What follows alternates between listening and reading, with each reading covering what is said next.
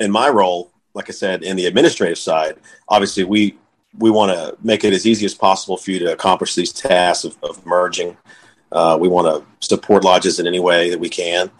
On the executive side, y'all need to go ask all these rotating trustees that become Grand Master eventually, and the guys that are aspiring to that position, is what are your plans to perhaps hold lodges uh, some sort of minimum performance standard? What do you what do you plan to do with lodges that, that can't uh, meet that standard?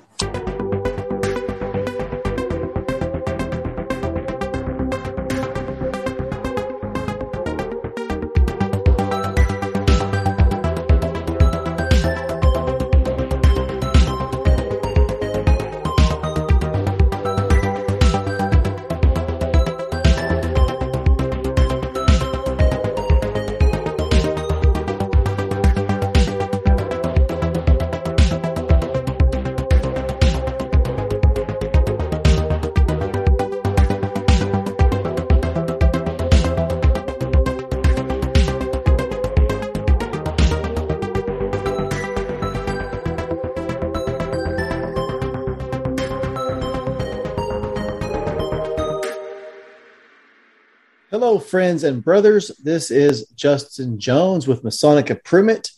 I am joined here today with my uh, newest Padawan, uh, Dennis Yates. My God, Justin. Very close. I'm, I'm going to let Jar Jar Binks. I, I might. I was going to say I, I might take offense to that if I really understood the reference, but you know we're in different age groups. He's he's a millennial and I'm an Xer. So, uh, yeah, I said it. I put it out there. no, I, I, I like Joe Jar. He, he was. Uh, I bet you do like Jar Jar. Brothers, you relate to him a lot. Friends, brothers. this is this is an exciting time for Freemasonry and and, and a very exciting time for Justin and I. Um, you know, I'm going to steal this from Justin and say we have the grandest secretary around and the grand secretary of Texas, but he is definitely the grandest secretary in the U.S. in our book. Yeah. Brother Justin Duty, or that's right, worshipful. Justin Duty. I apologize for was what right worshipful, sir. I can't even see him. Off to a rough start, Dennis. Thank I know you. it. I I'm sure I'm good for it. well, we are we are very glad to have you. I'm, I'm sure as the Grand Secretary, um, you might have a, a, a, few busy times here and there. So uh, definitely appreciate you taking time out of your schedule to uh, to talk with us.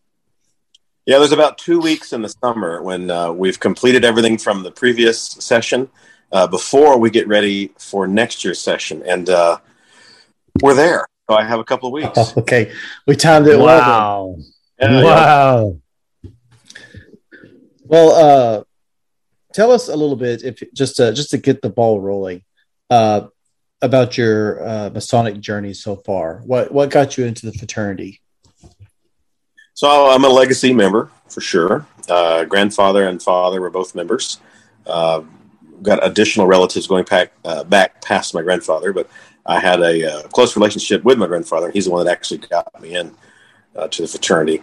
My first Masonic event I think I ever went to was his golden trowel ceremony, and um, I didn't think anything of it. I just it was some sort of event. We were told to be there. I showed up, and then when I turned 21, we had a, a little family function. And uh, I asked him the question, not really knowing what I was asking. I just said, "Hey, what's the deal with that belt buckle that you wear?"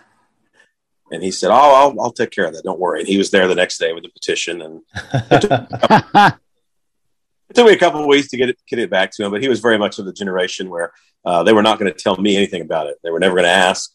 Uh, but I happened to ask the right question, obviously, and uh, was glad I did. Uh, didn't really know what I was getting into, I guess, when I when I asked the question. Uh, mm-hmm. But uh, enough to have him uh, conferred all my degrees, and my dad was there to help as well, and it was a kind of a nice nice thing to have three generations there. Uh, but I, I put a lodge outside of Waco. I was living in Waco at the time, and uh, my grandfather lived in Lorena, and that was the lodge he belonged to for 30 or 40 years at that point. and uh, petitioned out there. So I was commuting from Waco to go to the lodge. Uh, that was back in uh, 2004. So I've been a member uh, or a Mason, geez, was it almost 18 years, I guess, something like that. Mm-hmm. Uh, I, I now live in Lorena, and that was the, really the reason I selected this community to live in. Uh, my dad had grown up here and, and left uh, to go to the city, got out of the farm, uh, and got uh, one of the city life we grew up in the suburbs. And uh, the fact I belonged to the lodge, and I just knew that that's what got me connected to the community. And when I decided it was time to move away from the bachelor pad uh, to the country to start a family, that's the the community I, I selected was just where where the lodge was, just because I knew the people. I like that lodge in Lorena. They're a, they're a good group of brothers. Yeah, we're real active. Um, we've had a, a, real good. Like I said, I've been there almost twenty years. Um, we've got a real strong group of officers coming up, and in the past, uh, I haven't had to repeat anybody. Uh, when I started, I was senior steward. I got asked to be junior steward, and then we had a guy who had to drop out because he was moving out of town. So I was able to get a promotion almost instantaneously. Uh, oh. So I only did one year of service in the kitchen. I was happy for it.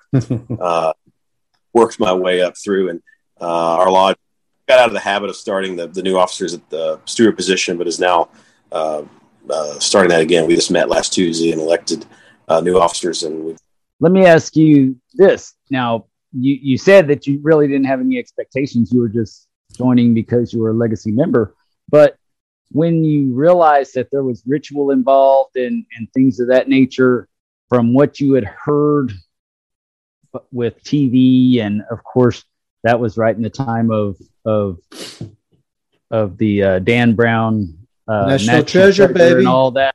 Yeah. So did did did it meet your expectations in that regard, or did you did you put the two together by time you went through the degrees, or or?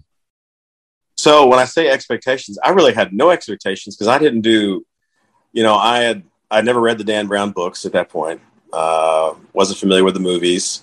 Uh, I uh, I had some guys that came in shortly after me that that was what them to ask that question was the movie and you know the, the treasure and not not the fact that we're gonna, I'm going to join some organization and become wealthy beyond my wildest dreams, but it just it, it sparked that initial interest, which got him to ask the question. Um, but I didn't uh, I didn't go and try to research anything before I joined, truthfully. And I've, I've, I've, carried that on to every other appendant body or organization I've been joined or invited to join. Mm-hmm. I try to go into it totally blind, uh, not knowing. And I've, I've, talked to guys who have come into it reading stuff on the internet. Uh, and so they have a general idea of, of kind of what's, uh, what's coming. Um, it, so there, I, I really didn't have any expectations. I think after uh, being a member for a while, and you go back and analyze it, we get to that old stage where you have wisdom. I'm 40 now, or I'm going to be 40, so I'm I'm old now and I have wisdom, or at least I'm going to have wisdom. I hope I do. Uh, you go back and think about it, and I think really what happened was I was a, obviously a legacy member. Dad was never an active Mason. We never he never went to lodge, but he was a dues paying member. Certainly paid his dues every year. Supported any time they needed something donated. He was there to help. Uh, and so was always a, a, an active member that way. My grandfather was totally opposite, extremely active, served as master, district deputy, uh, was the chaplain the whole time we were going through the chairs together in the lodge. He was always the kind of the perennial uh, chaplain. But what when later in life you realized that what it was, I was attracted to the organization because it was these the values of these men that I saw that belonged to the organization. Mm-hmm. Right. And I thought about it later in life, and I went, well, that's kind of I wanted to belong to something, and I saw these guys that I respected, including my grandfather and father, and I said, well, if it's, geez, if it worked out, you know, it was good enough for them, you know, maybe it'll, it'll work out for me. And as I, as you join and as you get further into the fraternity, you see more and more people, uh, and you, and th- there's people that you have just the utmost respect for, and I would have never met had it not been um, for the fraternity. Yeah. And so, uh, like I said, no, no expectations going into it, but when you look at, when you look back on it, I think that's probably what subconsciously attracted me to it was uh, the values that I saw in these other guys. Mm-hmm. I love that. Yeah, that's uh it was very similar for me. I I also didn't really look into it. However, my dad and my granddad uh, were both Masons, and so I just, I mean, I, I grew up thinking the world of both my dad and my granddad, and uh, I didn't really know anyone that was a Mason, or rather, rather, let me back up. I didn't realize some of the people that I knew were Masons, but they were all great people. They're all great guys. So yeah, exact same situation. Yeah, I was. I'm still amazed. I think about it. The night of my EA degree, I get there and, and nervous. Obviously, mm-hmm. you know, certainly got people telling me about the goat and about this, and about that. uh, so uh, didn't really know. Like I said, didn't know what to expect. Partially because I didn't know and uh, didn't do any research, and partially because of that. I don't. I said, "My God, I'm, I, I, I can't ride a goat. I can't do that." but when I got to my degree, I was just amazed. I went, "Doug, what do you, Doug? What are you doing here?" Oh, your your pop called me. He said it was I needed to be here tonight. This is a guy that I'd known for years as a kid. He was a salesman that always called on us at the restaurant, mm-hmm. and I just knew him. And uh, two other guys that I saw almost weekly uh, that dad did business with. So there was all these guys that I, I, had dealt with and, and, you know, I obviously respected them. Had no idea they were Masons till that night when they, they showed up. So I was, that still kind of gets me, uh, I'm, gives me goosebumps even thinking about it. Yeah. In a way I can, I can relate a little bit as well. The, um, my dad wasn't, wasn't a Mason. And so it, it's the same scenario where my grandfather was and my dad wasn't a Mason. So I didn't have that active um, person directly in my life. I mean, your grandfather was an active part of your life. I know that. And he, you know, he was a real, you know, influencer in your life.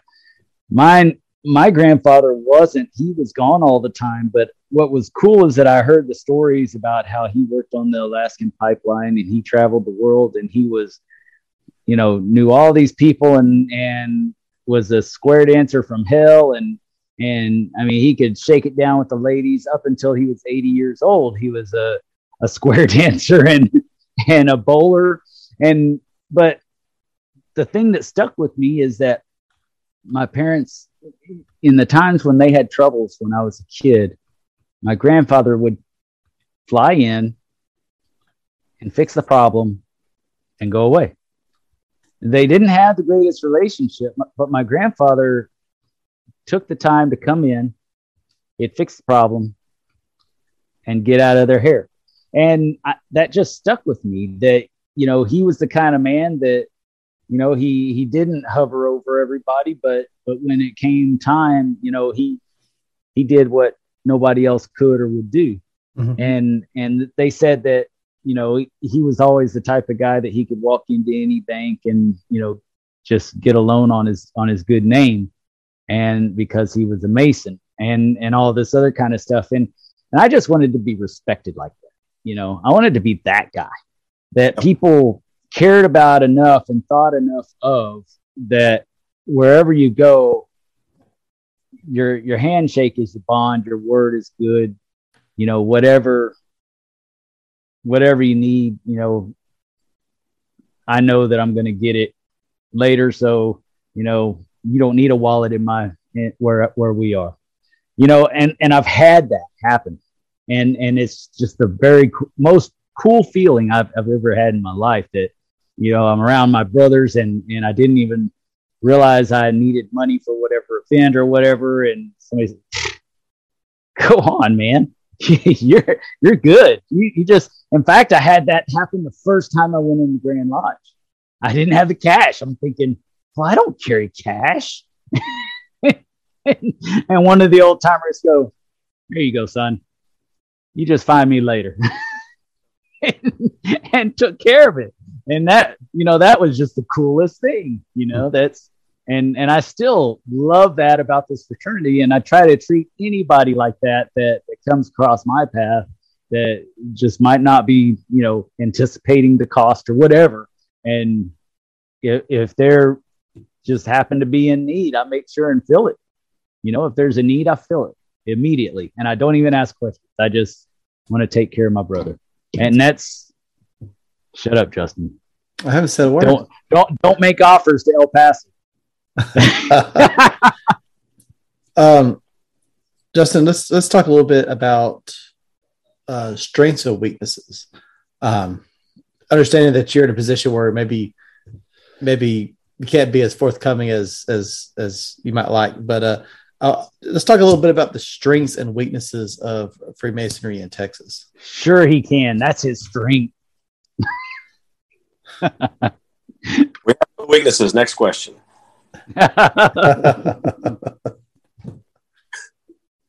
you know, there the day posed about are we going to have grand lodges in the future, and I've uh, had to delete several attempted posts before I was able to finish it. Because in my role now, obviously, I have to. I'm I'm I'm an admin in a administrative role mm-hmm. function. Uh, the trustees who uh, rotate uh, up the line are in the executive role, obviously, or aspiring to be in the executive role. Uh, so my job is to perform the daily functions of Grand Lodge, you know, to execute what they'd like to do. There's some certain, there's some things I can, I can do the way I think they should be done. But uh, that is that is the primary role of the Grand Secretary to be the basically the chief operating officer of the corporation, which is the Grand Lodge of Texas. Mm-hmm. Um, strengths as far as masonry in Texas, I mean, we are still one of the largest jurisdictions uh, in the entire state. Uh, that might be a weakness as well. Maybe we're a little overloaded in some areas. Um, we have uh, one of the most magnificent buildings yeah. that exists in yes, uh, really uh, anywhere in the in the country or the world. We're blessed to still have it. Uh, there are a lot of jurisdictions who years ago uh, had to liquidate or sell or move out of their buildings because they couldn't uh, afford to operate them anymore. So we're, we're, we're lucky in the fact that we have this unique building in Waco, which is the headquarters for Masonry in Texas, that has a lovely museum and this wonderful auditorium that we're able to use uh, once a year for Grand Lodge and, and then other times of the year for other events. Um, you know, weaknesses, um, you know, Texas, like many of the other jurisdictions, uh, after uh, really before the First World War, began this this growth, this huge explosion of, of growth, which kind of peaked in the '60s. Um, so we have this system that we've developed that was designed to fulfill the needs of a quarter million members. Mm-hmm. And basically, we have the same machine now. We have the same Grand Lodge structure, basically. Uh, we have the same number of appendant bodies, if not more, that have come in since then. But we have a third, the members, that are trying to keep all of these organizations operating. Consequently, you know, in the in the '60s, you would not have. Uh, it's very common now to see a guy who's going through the line and the chapter and the council, and the lodge and the commandery, and is active in the shrine. We have them down here in Waco. I know they have them in the Metroplex and all over. Mm-hmm. That would never back in the 60s and back prior to that because there were so many members.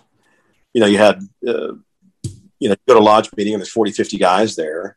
If you wanted to get involved and get in the line, you know, there might be a wait. So maybe you went to the chapter and council and you got active there and maybe wanted to serve in a leadership role, but it was active, busy there. So maybe you went to the commandery. That didn't work. You went to the shrine. There were so many other places where you could go plug yourself in. So we have the same these bodies that we're trying to keep going with a third of the members. So um, I, I, I, really do think that is a weakness, and that's something that has to be addressed at some point because you get burnout. I mean, I've I've experienced it. Yeah. Uh, anybody at an active level in their lodge or is active in, in their lodge and other appendant bodies uh, is experienced burnout to some extent, uh, and that's something that you know you do you experience burnout and then you, you make some changes and continue, or do you experience it and then you just decide that you know uh, maybe I'll devote my time to the church or the Rotary or or whatever it is, you know, and just they walk away and leaves. Um, we have to do something to to address that. Uh, we have too many lodges in the state. Yeah. Also, we did the system to service these quarter million members that were dispersed all over the state. Um, we have 780 ish lodges as of today, um, down from you know 900 to 1,000 back in the heyday. Mm-hmm. Uh, we have lodges that are. Uh, I, have, I have two country lodges which I belong to, which have always had 50 members. That's what they've had since they were chartered in the late 1800s. They've always had about 50 members. They were able to survive that first 100 years or first 75 years because dues were the equivalent of 1,000 or $1,500 in today's money. They were yes. paying, but they were able to survive with, with 50 members. Uh, same thing now. We have 50 members at uh, my lodge in Moody many of those members are, are plurals from other lodges. Uh, I belong to two lodges, which are being kept alive basically by plural memberships from other stronger, more active lodges. Um, and uh, if not for those guys coming over and helping, then that lodge would be in a whole different position today. So we there's we're a little heavy on the lodges. Yeah. Um, bad thing when lodges go away. Um, we we deal with mergers obviously in our office and, and consolidations and things of that nature. And there's a process you have to follow to to accomplish that. And at the core, when you have the initial conversation, most lodges don't want to go away. No, uh, they don't. There's no, there's there's three guys there. It's their lodge. It was their grandfather's lodge. It may have been their great grandfather's lodge. So they don't want. If you're, right? if and, you're just putting in enough work to keep your charter just for the sake of having your charter, what are you accomplishing? Yeah, so we're, we're fighting uh, we're, we're, fighting emotions when it comes to to, to lodges. Um, processed more mergers, I think, probably in the last couple years than we have in, in a long time. Um, that's not a function of anything that any one particular one person has done. It's just something I think that we need to be prepared to do, and it shouldn't be a bad thing. Yeah, um, it shouldn't be. It should be something that we should just realize. You know that it, it is a necessity at this time because we do have less less people to uphold the infrastructure, um, whether it be the buildings themselves or the the officer lines that that we we can't fill. You know that that infrastructure is not being supported, and, if it can't be supported, and you're having to take the same people over and over and over and over again, then at some point you got to, you know, call it a day and find find a strong lodge and support them and and support yourself better, in my opinion. Yeah, and so in my role, like I said, in the administrative side, obviously we we want to make it as easy as possible for you to accomplish these tasks of, of merging. Uh, we want to support lodges in any way that we can. On the executive side, y'all need to go ask all these rotating trustees that become Grand Master eventually, and the guys that are aspiring to that position, is what are your plans to perhaps hold lodges uh, some sort of minimum performance standard? What do you what do you plan to do with lodges that, that can't uh, meet that standard? Um, so that's that's something on the on the other side I think that has to be addressed, and that's that's something yes. for the uh, those guys that aspire to be grandmaster. That's something we're going to deal with going forward. Well, whatever you know, whatever grandmaster decides to implement something like that would be. Uh, I'm just being realistic. I think would be a very unpopular. Like he would go down history as probably a very unpopular grandmaster, but he'd be he, he would be doing what he had to do. I, yeah. I have to disagree. You, you can set standards. You can hold lodges to stand uh, to a certain uh, minimum performance standard. Um, I, I, would just tell you that I get I get calls that uh, we we run in the office. The, basically, the membership services desk. That's obviously what it is. We get calls from everybody, and, and when someone says something Grand Lodge did, they, they usually mean somebody in my office. Uh, they may they may be referring to a district deputy or to another trustee or the Grand Master, but it's it's always someone in the office typically. Uh, the just the the administrative side of it has to be separated from the exec from the uh, executive side and the desire to, to, merge lodges. I don't think. Yeah, you're you're exactly right. Nobody wants to be uh, the grandmaster who uh, shut down 80 lodges. Mm-hmm. Uh, you really have to think beyond the decisions that these guys make that we make now. We might never see the results until we're long gone. So uh, that's just that's just one of those leadership things, you know. Yeah. Um, how, how, do you practically how do you get that accomplished? Oh yeah, that's that's very difficult. No one's going to uh, be elected on a platform of I'm going to shut down lodges. Yeah, you might not run on that. No. you might bring it up after the fact, maybe. No, I'd, I'd like to. I'd like to say two things that I was thinking about while you were talking. Number one, the um, when you were describing the the the the people and the shrinkage and and the the need of the people and and the need of the resources. I'm thinking about a, a, a, an engine on a on a vehicle. So the the grand lodge is the motor. It's it's what's putting out the horsepower right? And and the carburetor is the lodge. And and the fuel is the membership. So you have the membership that fuels the lodge, and then the lodge makes the engine work by you know a combination of of fuel and, and air mixture. So it's it's got the energy and it's got the it's got the people and the money coming in to to make that engine work. Well, so we're we're getting less fuel right now.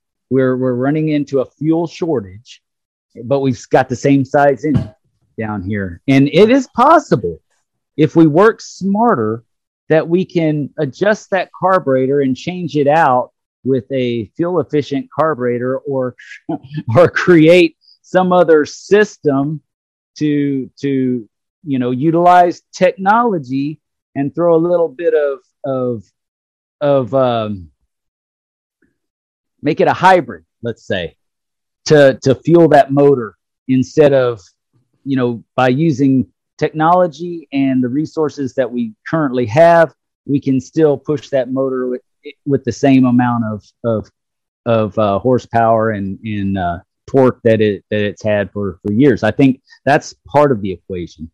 And then the other equation is is we have to just educate our membership and and remind all of our members at every step of the way that it's not Grand Lodge that's making that decision.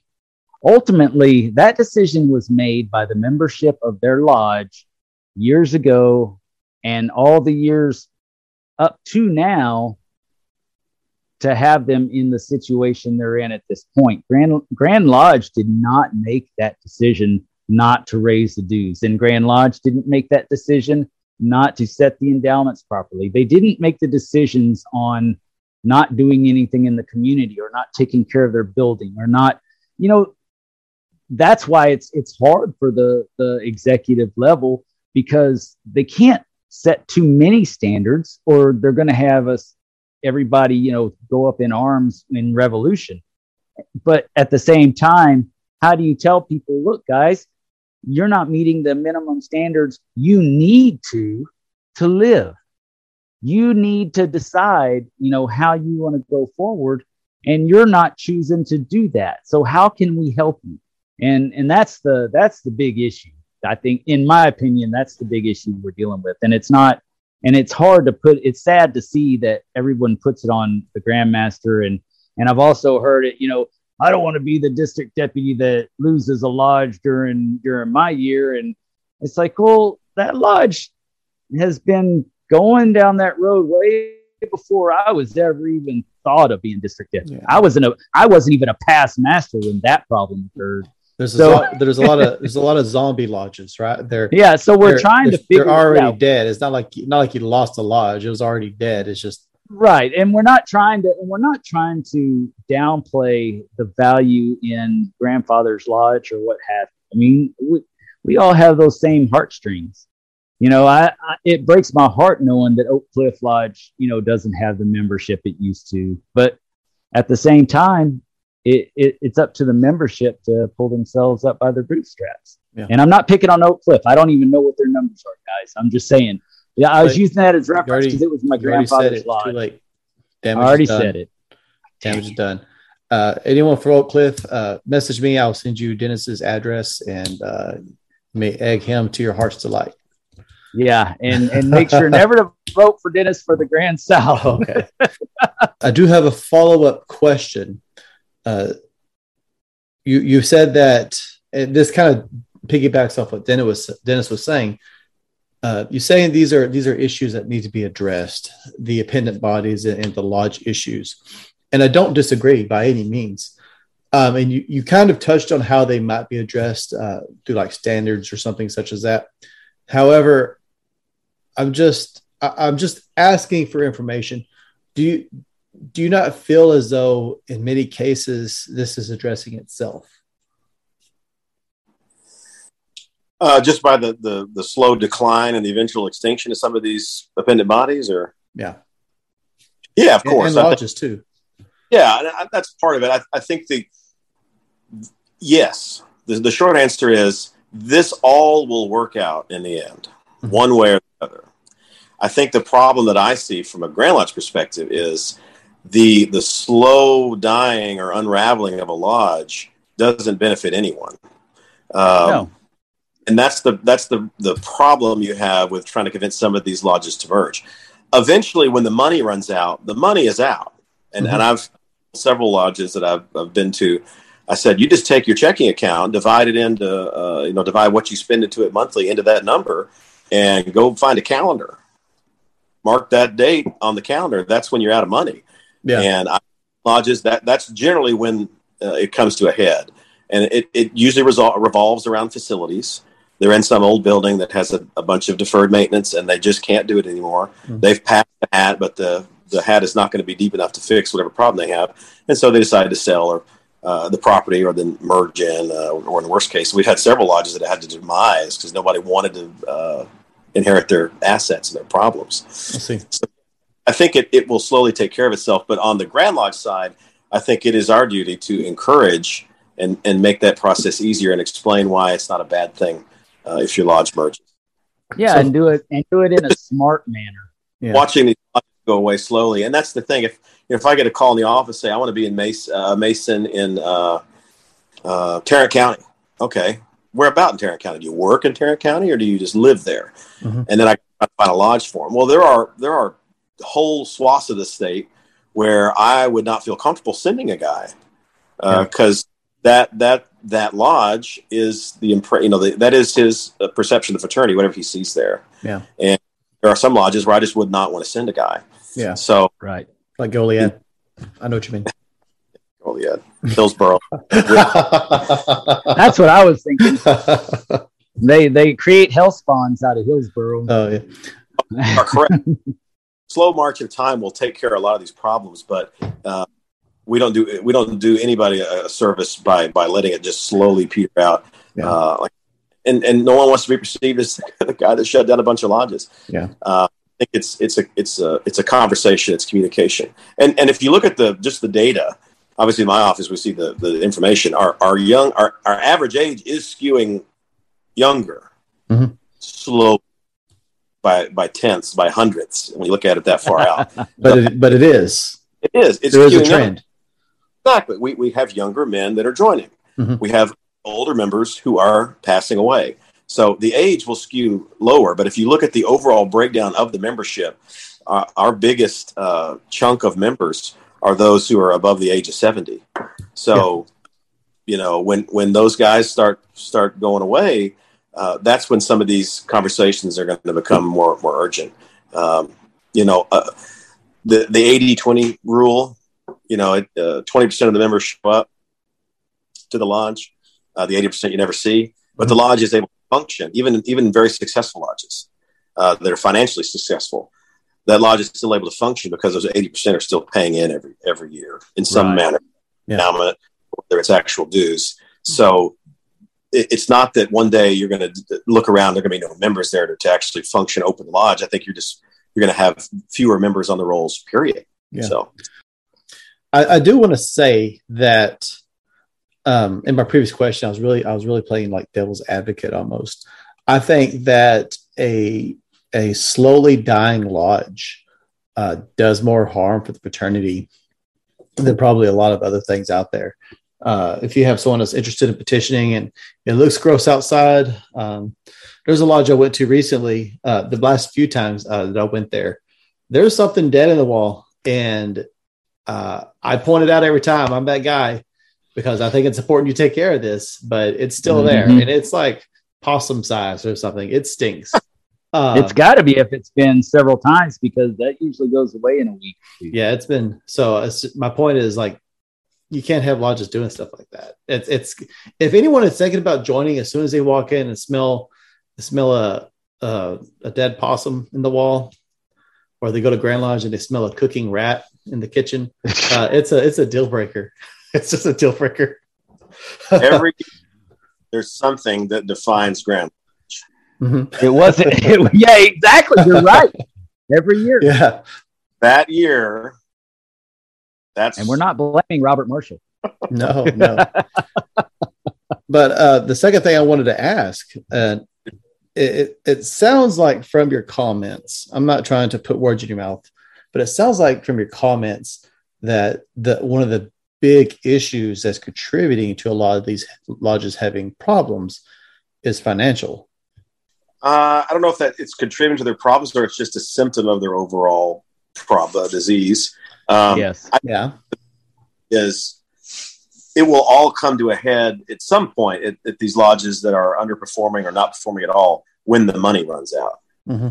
A lodge that has sufficient financial resources, regardless of how effective they are as a lodge, as bringing in new members, as training the members they have, as continuing to, to put new guys through the line. All that aside, if a lodge has sufficient financial resources, they'll basically be around forever, uh, even if there's three guys there, because they have the resources to do it. When the money runs out, that's when the tough decisions start to have to be made. Mm-hmm. You know, like, that in the state. That, that's not the, the norm, but I, I can think of several uh, that just uh, as far as just sheer financial will just never go away. Yeah. You know what's you know what's sad though is that the, the point. Go ahead, say that again. I'm sorry, I didn't hear you.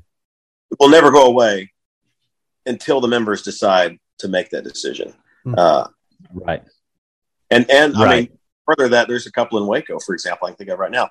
To further that thought for uh, a little bit to the next step, those lodges with significant financial resources but are having str- struggling with membership or just geographically are in a part of town where there's you know you can't fight demographics i can't fight that the fact that this is where folks lived when the lodge was founded and now they live on the other side of town and it's just not convenient for them mm-hmm. but those have significant financial resources can be an asset to another lodge uh, when they merge in hillcrest lodge up the perfect example for that that's, um, that's, what i thought of when you said that yeah uh, you know the, the merger of those two lodges created a really strong body. They had uh, obviously uh, the positive membership gains and uh, a significant financial resources and a, a lovely building and, and the, the, the funding to take care of that for many years to come. So uh, that used as an example uh, to show these other lodges of, of what it can be like uh, when your lodge merges in. Not to say that every lodge that, that's broke, you know, is going to have the same results. I think the end result is is you have a stronger lodge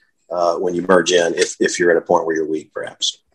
Well, and and that's that's another thing that I wanted to bring up when when you talk about uh, Hillcrest as an example. If lodges would realize, look, if that wouldn't have happened if if the other lodge had waited until they were down dead, like a lot of these lodges are doing. So if if a lot of these lodges would make the decision now, what what happens is it's it's more of a um, a, more of an exponential growth spurt. So you you have this influx of members, you have this influx of money, and then with that money, they can make changes and improvements to the Freemasonry and the lodge, and then it gets the excitement going. You know, there's a there was a saying I can't remember who spoke on it. I think it was um, uh, Chris Dunham with uh, he's the the vice chair of of the Zig Ziglar Corporation, or used to be the the uh, vice chairman of of the corporation, and and he was he was talking on that. And he said, "What's the first thing that that a new pastor does in, in any dying church? He he goes in and he says, "Let's build a building." Because as soon as you start fixing up your old building and making it look nice, and you put a playground out there for the kids, people start joining and they get excited and then the momentum starts flowing so if if we were to take that attitude with with lodges that that aren't feeling so strong and and you know make a trust in the name of that old lodge or something and shift it over to the the new lodge or something of that nature so that it that memory of that old lodge is always there as as a as a real contributor to where they are now then then honor them that way do something like that so that that was my thought. Justin, do you have anything else? Because I wanted to roll into something else um, that bouncing off of that topic into another. Well, yeah, I have something else, but that actually kind of brought me to another topic I want to talk about as well. So uh, I've been waiting patiently. Have you? I have. Okay. Uh, I guess so. I guess I'll permit it. I tell I you what, I'll, I can I'll, always edit I'll you throw, later if I need to. I'll throw the teaser out there, and then you can say what you're going to say, and we'll jump back into it later because it is an important thing that I really wanted to bring up with with uh, everyone here, with our listening audience, and, and um, th- that is such a get excited, Justin. Get your pom poms out. that that is one of the things that excites me the most about you, Justin Duty. Not you, Justin Jones, Justin Duty, is that when when you came into Grand Lodge, you started overhauling the carburetor, and and you started working on ways to effectively manage the the resources that we already have in with new technology, and with that technology, it's propelling us so much further advanced than we have been for the last 50 years. In in two years, you know, we've completed or we've jumped in the last five years further than we have in 50 years in Freemasonry, in Texas Freemasonry. And and I'm not going to say it's all because of you, because you have a, a damn good internet committee there, and so it's it's collaborative, right? But you go in and you talk weekly with with Grandview, and and you're you're utilizing this tool that that helps us manage membership, which is the biggest part of the biggest part of any Grand Lodge is managing the membership. But all these different resources, and it helps the lodges more than they even realize. But I can tell you, we're going to be pushing that going forward. I would like for you to talk a little bit on that, unless Justin wants to stay on the the question that he wanted. Put me on spot here, man. I uh, I do want to that, address. That was a big teaser. That was a big teaser. I do Go want, ahead. I do want to address my question just because I want to be sure that it's covered yeah. um, while we have time because I want to be respectful of our worshipful's time. Because um, you know my question's a good one. Go ahead. Okay. Um, uh, if you insist it is. Uh, but I, I, I don't really know how I want to frame this question but I visited a another lodge somewhat recently, and there was actually several lodges that met in the same building. And the building itself uh, is like a uh, museum slash library organization, and the temples. I mean, the the, uh, the lodges kind of fall under this umbrella. Uh, I, I, was curious if you could uh, explain uh, why lodges would do this and the benefits and just just kind of oh, go into the weeds on that. that's that. a good one yes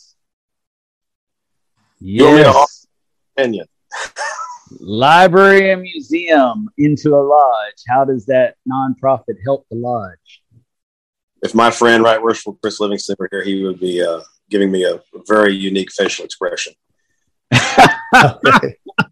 but he's not here not here. Chris, close your ears. Chris, Chris, close your ears. I think I, we could probably talk about this in general terms. Um, so uh, your lodge can form. Uh, you you can uh, ask permission of the Grand Master to form a 501c uh, organization for the purpose of exempting your property from ad valorem taxes, which we're now all exempt from. That uh, was put in the statutes that was prior to the, the group exemption for ad valorem taxes. Um, uh, it'll also exempt you from, you know, there's there's some other like improvement district type taxes that some lodges have been uh, subject to. So the, that certainly uh, exists. Uh, you have to basically provide all the formation documents. You send it to the to me. Uh, we send it to the Grand Master. We look it over. We say yes or no. certainly, benefits to it if your lodge is large enough to, to warrant that. Um, you know, uh, could your lodge incorporate as a 501c3 uh, museum uh, with a, a four shelf uh, bookshelf in the corner with some copies of the 1976 proceedings and a couple of flyers? Probably not. Um, oh, you know, there, there are, you know, the, the lodge building in Hillsboro, for example, has an actual uh, library, is, is big. Um, uh, the Lee Lockwood building in Waco. Obviously, it's a totally separate issue because it's owned by the Scottish Rite Foundation of Texas. But there are uh, there are certain scenarios where that would benefit your lodge, and it's certainly an, uh, something that, that currently exists in the statutes. There's a couple of lodges pursuing that now as we speak that have applied uh, to form 501c uh, type organizations. If if we do that, if if a lodge does that, does it hurt Grand Lodge as far as the protection that the protection that they've given all of us under that umbrella does it hurt them uh, by taking that away or or is it just like even steven everybody's still doing their own thing. But does does that hurt them from the value of of the state saying, you know, Grand Lodge and all your subordinate lodges, you're doing good things instead of versus this one versus that one or whatever. I hear Chris Livingston in my ear right now. I know, I know. That's probably a bigger question than, than you should answer. So I, I should I should just retract that. A competent tax attorney. yes, yes. We advise lodges all the time on that. Um, mm-hmm. I would not be able to tell you whether or not it would it would harm your protections we have now. And obviously, uh, each lodge is exempt from. Uh, each lodge is a 501c under the umbrella of the the Grand Lodges. Uh, uh, we have the determination letter from the IRS that says we're a charitable organization. Each subordinate lodge has their own employer identification number, uh, which operates under our umbrella. If you're going to get really nerdy, if you're a treasurer, you ever apply for a bank account, most of the bank accounts, at least on newer lodges, are styled Ancient Free and Accepted Masons of Texas, DBA, so and so lodge, uh, because of the yes. way the letter is yes. worded. Um, but uh, your lodge can certainly uh, set up a 501c type organ- uh, entity uh, if you uh, want to. Like I said, inquire to my office first. We'll check with the grandmaster, um, and then you can go from that point. Um, you can tell us. You can, you can speak in general terms, but if we if we want more more specific information as to like uh, tax benefits for the lodge or something, we need to we need to speak with the uh, appropriate committees on that to really to really get into the weeds. Yeah, and, and you know, obviously, we, my office can answer uh, questions as to how you set these, uh, not as to how you set these things up, but what's in the law, um, what you can and can't do, whether or not it benefits your lodge is like he, like Dennis was saying. You really have got to go find uh, someone and, and, pay for some advice. And that might be just a member of your lodge who's an attorney. Mm-hmm. Uh, that's a yeah. If you're, if you're fortunate, yes. Uh, when lodges sell real estate, uh, when you sell real estate, there's a, there's a procedure uh, the Grand Master has to sign off on the deed, as do I. And there's a process you go through. The Civil Law Committee reviews the transaction. They have a, a special language they put into the deed. Uh, a lot of lodges, when they submit their paperwork, think that the Civil Law Committee is going to act on their behalf. And that's really not the case. The Civil Law Committee is there to look after the interests of the Grand Lodge of Texas, not necessarily. Grand Lodge, yes. That, yes. So, um, yeah, there's there's nothing wrong with with seeking advice and paying for it if you need it but we do but now we do have it, at least for the time being we have the real estate committee that does look at the documents of the sale and all that kind of stuff we um, fortunately I'm, I, had the opportunity to be a part of that this year it's, it's a really cool group to be a part of just to help with the process but we can help the lodges in looking at the at the fine lines and looking at the documents because they're contracts and and we can look through them and tell the the executive level, you know, we agree with this or we disagree. This needs to be fixed before you send it up the line. Um, things like that. So that's cool. And of course, that doesn't come to us until after it goes through Justin and all that. And but but you know that is a benefit that, that the Grand Lodge has created for lodges to to kind of help this this process out a little bit and make it a little bit smoother for everybody. Yeah, on, on the whole, that's been well received this year. And like you said, that that uh, new temporary committee uh, is specifically there to fill that that gap uh, where the civil law committee couldn't necessarily help you uh, other than just review what you submitted to them. So, uh, like I said, that committee has been well used this year on several of these transactions that we've had to get through. So, mm-hmm. All right, Dennis, I guess I'll allow you to ask your question now. You have you have one minute. I have one minute. I don't have that long to breathe. I, I it takes me longer than that to take a breath to start talking. See? All right. So I'm just I just reminded like my my kids sometimes they watch uh Powerpuff Girls. I don't know if you guys remember that, but uh, I hear it every once in a while. There's a villain on there called Mojo Jojo, and like, he'll, he'll never, never he that. never gets to the point. He just he just repeats and reiterates what he's trying to say. I don't know why I'm just throwing this out here. Let me let me repeat and reiterate let me repeat and re- reiterate this, JJ, that our listeners come to me just as much as they come to you and say, Dennis, y'all are doing a great job. And it is so much more exciting and fun now that you're on the show. no. So here's an exciting thing that that you know, like I said before, you you started going into Grandview. Um, you've been really tweaking it to, to benefit the lodges and Grand Lodge to make so many things more efficient. And I'm actually working on on the projects I have with with the uh, Committee on Masonic Education and Services. I'm trying to work that um, that verbiage into the presentations I'm giving, and I'm trying to, you know, really bolster the fact that that we have these tools available now. So, in a nutshell, kind of kind of let some guys know if they don't know um, where resources can be found in and like where to go to sign up for different events like OLT or or whatever gala is coming up or what have you. You know, just kind of just give a breakdown on some of the key things that you've really tapped into that's helping, along with the easy PayPal option in, in the secretary's thing to where you know they can link a PayPal account and it automatically does the the convenience fees and everything for the lodge. So it's just a easy thing to do. Man, hands down, Justin, you guys are doing great. You and the internet committee are golly. Thank you very much. And I just you wish right my, duty. Oh, I'm sorry. I, I just yes, I just wish my co-host was as efficient and effective as you are. This call feels like a performance review. It's going pretty good so far, though. So. it is. We love you.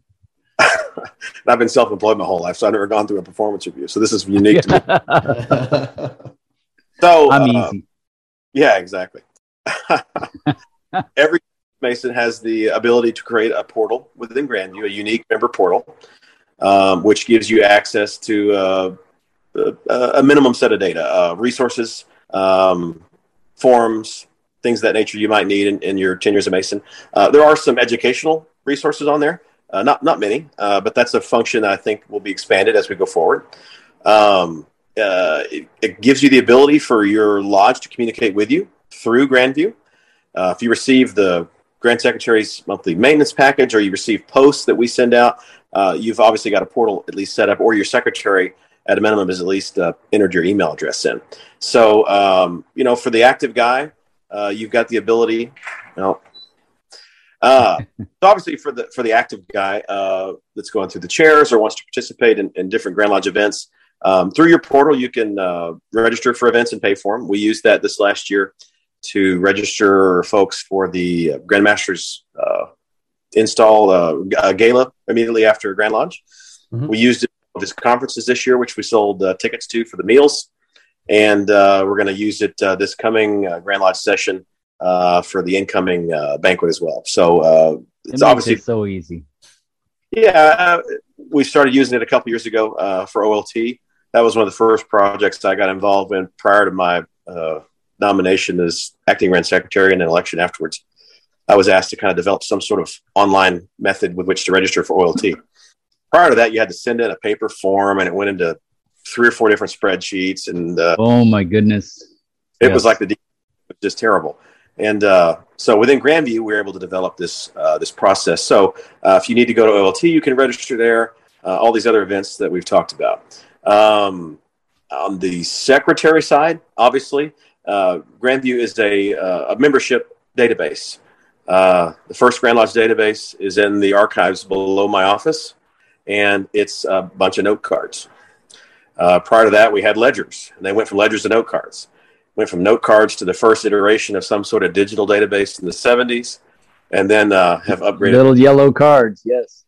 Exactly. There's there's huge card files down there with with uh, typed out member records going back to the really the foundation of the Grand Lodge. So uh, we have uh, we're in a constant kind of state of change. If you look at it over a 125, 150 year horizon, uh, you know what we have today will be totally different uh, 20 years from now. Uh, uh, guarantee it. Oh, hang on. We need to get Brother Hancock down there. We need to get Brother Hancock down there to start scanning those those membership cards and, and making them all di- digital. Make that his job for the next 15 yeah. years. My phone had, had an incoming call on what it was. Um, actually, that's how the first database was constructed. Uh, they actually took those cards and manually entered them in. Uh, wow. So if you go, uh, if you're a lodge secretary now, or if you have uh, view only access to the database and you're trying to find records on members uh, from the early 1900s, the middle 1800s, it really just uh, depends on, on where they were. if they had a, a note card on them, then that was entered into the database. So a lot of lodges have gone back over the years and entered all their past masters and uh, entered uh, information off of their annual returns. So there's there's still some gaps in there, no doubt about it. But uh, there's a lot yeah. of old data. So those cards still are actually kind of valuable. I was able to. We did a little midnight uh, uh, tour uh, one evening after some event, and we went down there and, and were able to find a couple of cards on a couple of different members' grandfathers. and so it's yes. kind of an, you know, it's a piece of paper, right? But it's it's uh, it's a tactile connection to your relative that was a member of the fraternity. So it was a neat thing to see those guys um, find that. Uh, but as a secretary, obviously Grandview uh, fully uh, it's a, it's a membership uh, management system. Uh, we had uh, several different iterations of databases. We went to Grandview back in 2018. we've had a unique relationship with them. Um, when I got there, that was one of the things I was committed to was was fixing any of the deficiencies that we had, and there were a bunch back back in that era and uh, we were able to get all those addressed. Uh, and we it's a constant process. Yeah. Uh, we're able to tweak things and change them going forward. But uh, it the, the, end goal is to make the secretary's job easier. Uh, make your job as secretary uh, easier by the use of this this database, which will, mm. you know, basically manage your members, uh, take yeah. care of reporting for you, uh, send out news notices, things of that nature. I love data. It's always been very interesting to me. And so after I had been appointed as district instructor, I logged in to Grandview one evening just to look at my information, and lo and behold, I had all the data on my district. So I was uh, I was very excited for several days going through all that. So it's definitely it's definitely a very valuable resource, and there's a lot of information on there. And so uh, hats off to you for putting all the work into it, and, and I'm sure you you you know you've delegated some of that. Uh, so hats off to everyone that has had a part in that uh, because it, it is fantastic. Yeah, it's it's uh, it's a lot better than where it was when we got there, and uh, like I said, we're we're constantly making improvements to it. And uh, Grandview itself has become kind of the, the leader in uh, Masonic uh, centered or focused database services. Mm-hmm. Uh, they've got a 30 or 40 jurisdictions now uh, in the United States and overseas. Uh, so the more jurisdictions they pick up, the more processes they can implement from other. There, there's common processes in all of our jurisdictions. Yeah. Membership, the way you change and the way you enter them, but there are little differences from jurisdiction to jurisdiction. But with the size now, uh, basically when I when I call Grandview and say I need this and I describe it to them, uh, they're able to go, oh yeah, that's the Indiana process, and they're able to copy that. So uh, it's been a good relationship. Cool. Very well, nice. Uh, well, Worshipful Duty, uh, we are getting close to the end of this interview. Uh, at this point, this is usually when I ask uh, if you have any final thoughts or just anything that you'd like to share and get out there. No, I appreciate your invitation, obviously. Uh, I wish I would have had a, a better telephone connection or I, I, brought my laptop home from the office. Uh, but no, I appreciate it. I've listened to your podcast several times. It's entertaining, it's educational. Appreciate that. Abbott and Costello routine. You And Dennis is great. So we need to uh, get uh, you. Uh, I was going to say we need that? to get you back up to Hillsboro sometime. Uh, help out with some more of our degrees. That was great. Yeah. you visited. That was one of my first events I was able to go to uh, when I was appointed. Uh, Grandmaster Underwood was going up there. not, I don't think really even it was a scripted event. Obviously, he that was the lodge that sponsored him to go to the home and school, so I had a mm-hmm. deep connection for him, and he still has family uh, in that part of the country. So it was uh, that was a neat event to go up there. And I had uh, I took my uh, chapter and council uh, and commandery degrees uh, in Hillsboro as well. Oh, okay. oh, very cool. there was a guy down here. His name is E. Dixon Tony, and he's a big York Rite Mason. Yeah, I'm sure mm-hmm. you've ran across him. And he was very active up there in Hillsboro. And so when I asked him that question about uh, getting involved in that side of the fraternity, he brought me up there to Hillsboro. So, uh, been in the building many times, uh, been to several lodge meetings, but uh, it's only 45 minutes north of town. I should go more often. Well, we'll be glad to have you. And and vice versa, I would say probably. Oh yeah, yeah, yeah. There's lodges down here too. So yeah, we, we, all come. I've never been to a Goliad state. They sure are. Twice for uh, the observance, but never been to a stated meeting. So, well, it's we'll a little bit. Further, It's a little bit more than a 45 minute drive for Goliad.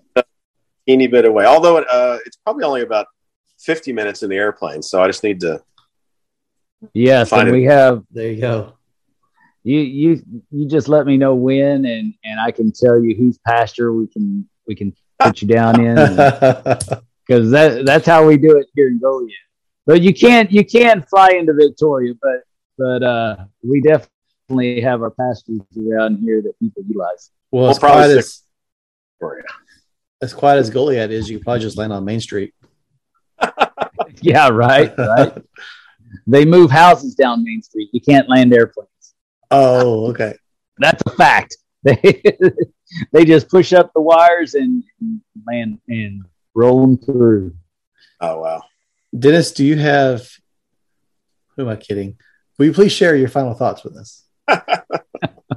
you know, I I really did appreciate, man, I really do appreciate you coming on, Justin. And, and, you know, you are one of mine and, and JJ's fine, you know, favorite and one of our best friends and, but one of our favorite Masons because you do do the things that, that are required to be done and you're smiling when you're doing it. You're not, you know, you're not the begrudging, um, past master you're you're actually excited to help the fraternity. And that's how we feel.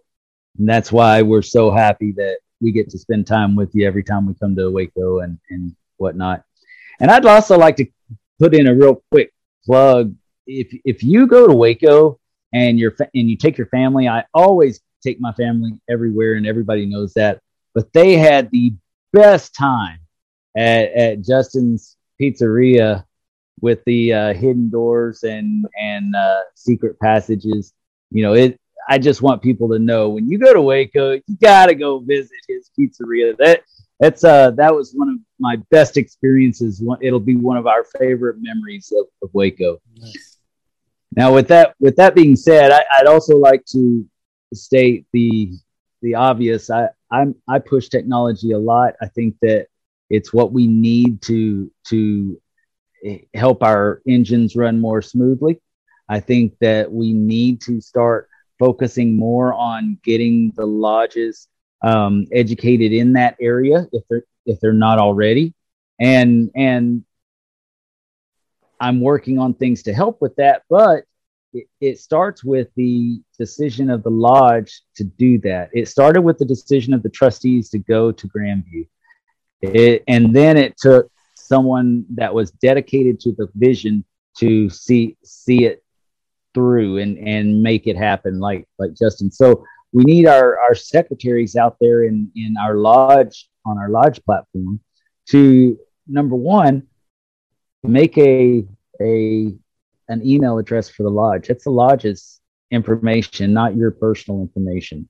Make a lodge email address so that they always have that data and that information for the lodge.